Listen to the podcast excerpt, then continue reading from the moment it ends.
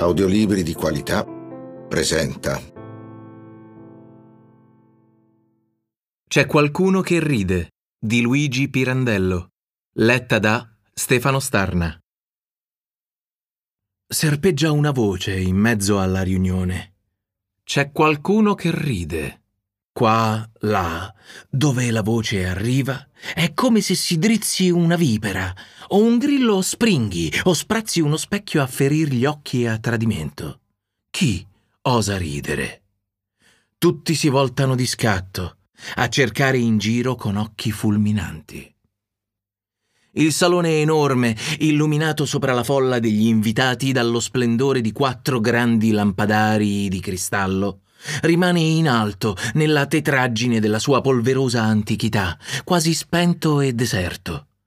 Solo pare allarmata da un capo all'altro della volta la crosta del violento affresco secentesco che ha fatto tanto per soffocare e confondere in un nerume di notte perpetua le truculente frenesie della sua pittura.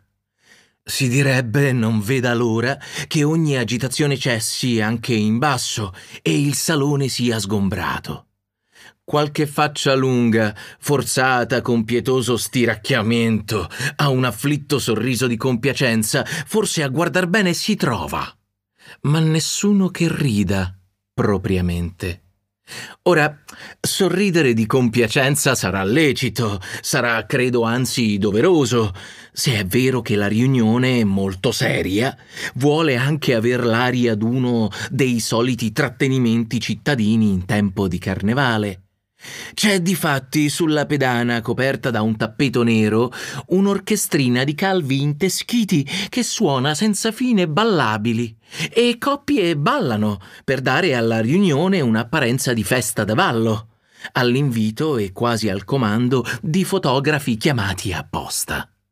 Stridono però talmente il rosso, il celeste di certi abiti femminili, ed è così ribrezzosa la gracilità di certe spalle e di certe braccia nude, che quasi quasi vien fatto di pensare quei ballerini non siano stati estratti di sotterra per l'occasione, giocattoli vivi da altro tempo, conservati e ora ricaricati artificialmente per dar questo spettacolo si sente proprio il bisogno, dopo averli guardati, di attaccarsi a un che di solido e rude. Ecco, per esempio, la nuca di questo vicino aggrondato che suda paonazzo e si fa a vento con un fazzoletto bianchissimo. La fronte da idiota di quella vecchia signora. Strano, intanto, sulla squallida tavola dei rinfreschi i fiori non sono finti. E allora fa tanta malinconia pensare ai giardini da cui sono stati colti questa mattina sotto una pioggerella chiara che spruzzolava lieve pungente. E che peccato questa pallida rosa già disfatta che serba nelle foglie cadute un morente odore di carne incipriata. Sperduto qua e là tra la folla, c'è anche qualche invitato indomino che sembra un fratellone in cerca del funerale. La verità è che tutti questi invitati non sanno la ragione dell'invito. È suonato in città come l'appello a un'adunata. Ora, perplessi se convenga meglio appartarsi o mettersi in mostra, che non sarebbe neanche facile tra tanta folla, l'uno osserva l'altro e chi si vede osservato nell'atto di tirarsi indietro o di cercare di farsi avanti, appassisce e resta lì. Perché sono anche in sospetto l'uno dell'altro, e la diffidenza nella ressa da smanie che a stento riescono a contenere. Occhiate alle spalle s'allungano oblique, che appena scoperte si ritraggono come serpi. Oh, guarda, sei qua anche tu? Eh, ci siamo tutti, mi pare. Nessuno intanto osa chiedere perché, temendo di essere lui solo ad ignorarlo. E il che sarebbe colpa nel caso che la riunione sia stata indetta per prendere una grave decisione. Senza farsene accorgere, alcuni cercano con gli occhi quei due o tre che si presume debbano essere in grado di saperlo, ma non li trovano. Si saranno riuniti a consulto in qualche sala segreta, dove di tanto in tanto qualcuno è chiamato e accorre impallidendo e lasciando gli altri in un ansioso sbigottimento. Si cerca di desumere dalle qualità di chi è stato chiamato e dalla sua posizione e dalle sue aderenze che cosa di là possa essere in deliberazione e non si riesce a comprenderlo, perché poco prima è stato chiamato un altro di qualità opposte ed aderenze affatto contrarie. Nella costernazione generale per questo mistero, l'orgasmo va crescendo di punto in punto. Si sa un'inquietudine come fa presto a propagarsi e come una cosa, passando di bocca in bocca, si alteri fino a diventare un'altra. Arrivano così da un capo all'altro del salone tali enormità da far restare tramortiti. E dagli animi, così, tutti in fermento, vapora e si diffonde come un incubo, nel quale, al suono angoscioso e spasimante di quell'orchestrina, tra il brusio confuso che stordisce e i riverberi dei lumi negli specchi, i più strani fantasmi guizzano davanti agli occhi di ciascuno, e come un fumo che trabocchi in dense volute dalle coscienze che covano in segreto il fuoco d'inconfessati rimorsi, apprensioni traboccano e paure e sospetti d'ogni genere in tanti la smania istintiva di correr subito a un riparo, ai più impreveduti effetti. Chi sbatte gli occhi di continuo, chi guarda un vicino senza vederlo e teneramente gli sorride, chi sbottona e, e riabbottona senza fine un bottone del panciotto. Meglio far vista di niente. Pensare a cose aliene.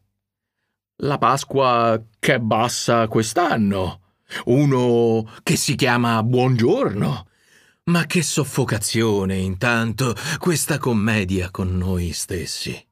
Il fatto, se vero, che qualcuno ride, non dovrebbe far tanta impressione, mi sembra, se tutti sono in quest'animo. Ma altro che impressione! Suscita un fierissimo sdegno. E proprio perché tutti sono in quest'animo, Sdegno come per un'offesa personale che si possa avere il coraggio di ridere apertamente. L'incubo grava così insopportabile su tutti, appunto perché a nessuno par lecito ridere. Se uno si mette a ridere e gli altri seguono l'esempio, se tutto quest'incubo frana d'improvviso in una risata generale, addio ogni cosa. Bisogna che in tanta incertezza e sospensione d'animi si creda e si senta che la riunione di questa sera è molto seria. Ma c'è poi veramente questo qualcuno che seguita a ridere nonostante la voce che serpeggia ormai da un pezzo in mezzo alla riunione? Chi è? Dov'è? Bisogna dargli la caccia, afferrarlo per il petto, sbatterlo al muro e tutti coi pugni protesi domandargli perché ride e di chi ride. Pare che non sia uno solo. Ah, sì, più d'uno? Dicono che sono almeno tre. Ma come, di concerto ciascuno per sé? Pare di concerto tutte e tre. Ah sì, Venuti dunque col deliberato proposito di ridere. Pare. È stata prima notata una ragazzona, vestita di bianco, tutta rossa in viso, prosperosa, un po' goffa, che si buttava via dalle risa in un angolo della sala di là. Non ci s'è fatto caso, in principio, sia perché donna, sia per l'età. Ha solo urtato il suono inatteso della risata e alcuni si sono voltati come per una sconvenienza, diciamo pure impertinenza, tracotanza là, se si vuole, ma perdonabile, via. Un riso da bambina, del resto subito troncato, vedendosi osservata scappata via da quell'angolo, curva, comprimendosi con tutte e due le mani sulla bocca, ha fatto senso, questo sì, udirla ancora ridere di là, in un prorompimento convulso, forse a causa della compressione che fuggendo s'era imposta. Bambina, ora si viene a sapere che ha, a dir poco, sedici anni e due occhi che schizzano fiamme. Pare che vada fuggendo da una sala all'altra, come inseguita. Sì, sì, è inseguita, difatti, è inseguita da un giovinotto molto bello, biondo come lei, che ride anche lui come un pazzo inseguendola. E di tratto in tratto si ferma sbalordito dall'improntitudine di lei che si ficca dappertutto. Vorrebbe darsi un contegno, ma non ci riesce. Si volta di qua, di là, come sentendosi chiamare. E certo, si morde così le labbra per tenere a freno un impeto di larità che gli gorgoglia dentro e gli fa sussultare lo stomaco. Ed ecco che ora hanno scoperto anche il terzo un certo ometto elastico che va ballonzolando e battendo i due corti braccini sulla pancetta tonda e soda come due bacchette sul tamburo.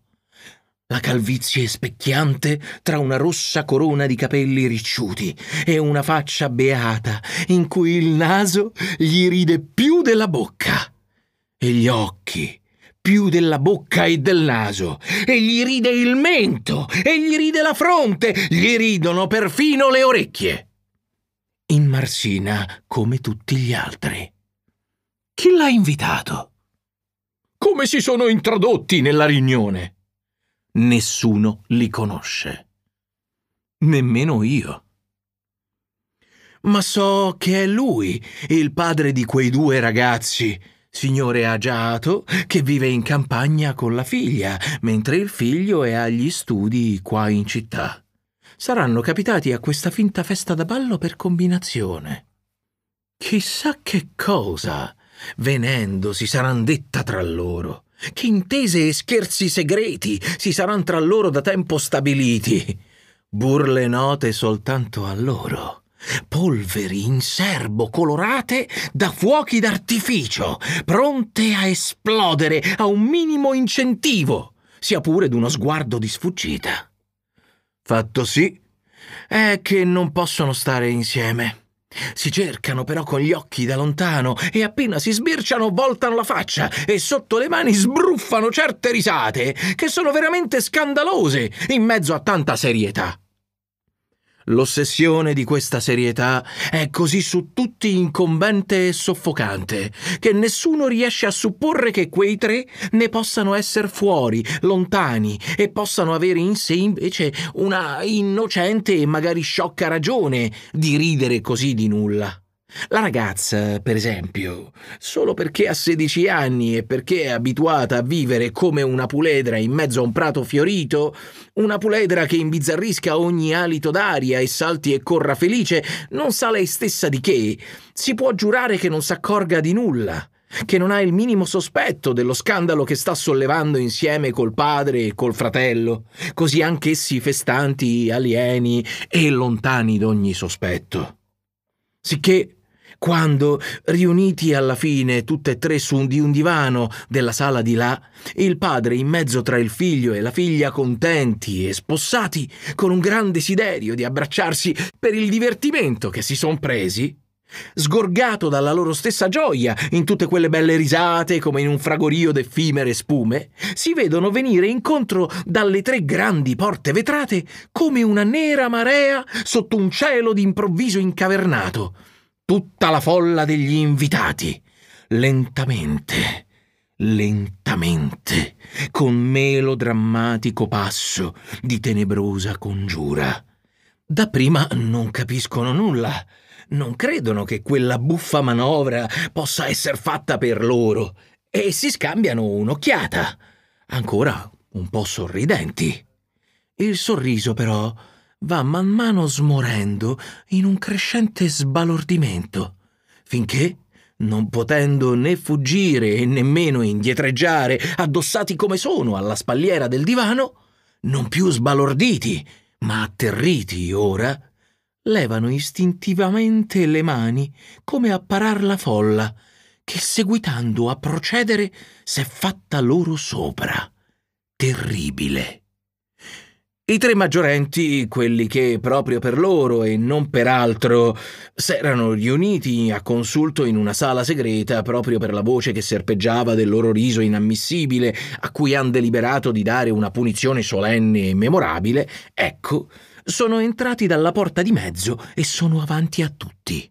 Coi cappucci del domino abbassati fin sul mento e burlescamente ammanettati con tre tovaglioli, come rei da punire che vengano a implorare da loro pietà. Appena sono davanti al divano, una enorme sardonica risata di tutta la folla degli invitanti scoppia fracassante e rimbomba orribile più volte nella sala. Quel povero padre, sconvolto, annaspa tutto tremante. Riesce a prendersi sotto braccio i due figli e, tutto ristretto in sé, coi brividi che gli spaccano le reni, senza poter nulla capire, se ne scappa, inseguito dal terrore che tutti gli abitanti della città siano improvvisamente impazziti.